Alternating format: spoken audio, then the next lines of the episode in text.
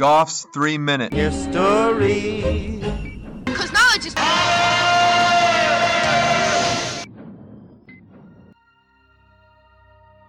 As Halloween is right around the corner, the store shelves begin being adorned with all kinds of ghoulish treats. We all look forward to different holidays and the season, seasonal treats they bring. Whether it's a Reese's peanut butter egg at Easter, those little Debbie Christmas trees, or the little message candy hearts at Valentine's Day. But few have the polarizing effect as those little tri-colored sugar triangles. Love them or hate them. Personally, I love them in October so much that I hate them the rest of the year. But daggone if it if fall hits and I grab a bag to gorge on. Now my mother-in-law mixes a bowl of candy corn and peanuts. It tastes exactly like a payday.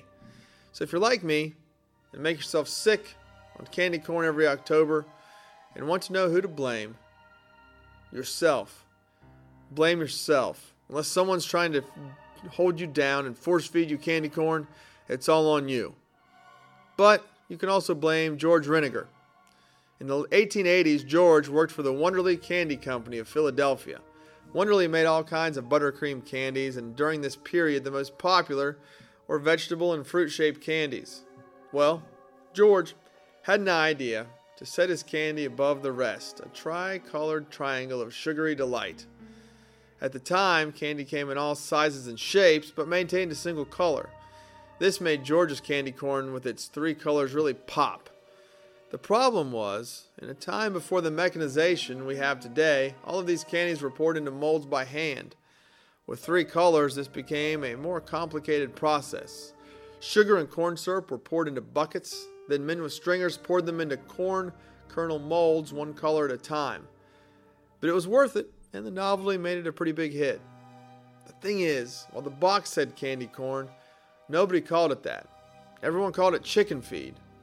This may be in part that a new company, Golitz, which is now Jelly Belly, sold them in a bright yellow box with a giant rooster pecking at some candy corn on the ground with its motto on the front, King of the Candy Corn Fields. Also, something I found interesting was that nobody really ate corn at the time. It was hard and fairly tasteless. It's pretty much just used for animal feeds. So the only corn Americans were eating was candy corn, and boy did they love it.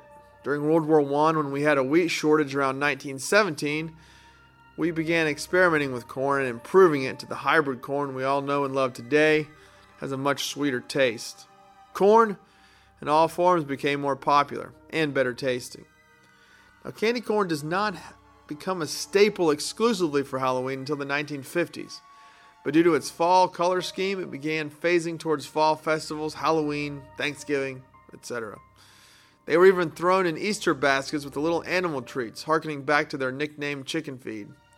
During the fifties, marketing for candy corn as a Halloween treat picked up, and with it, candy corn found its seasonal home in October. Today, there's really only two main players in the candy corn game left, Brock's and Jelly Belly. You may find a knockoff brand here and there, but they seem to have cornered the market.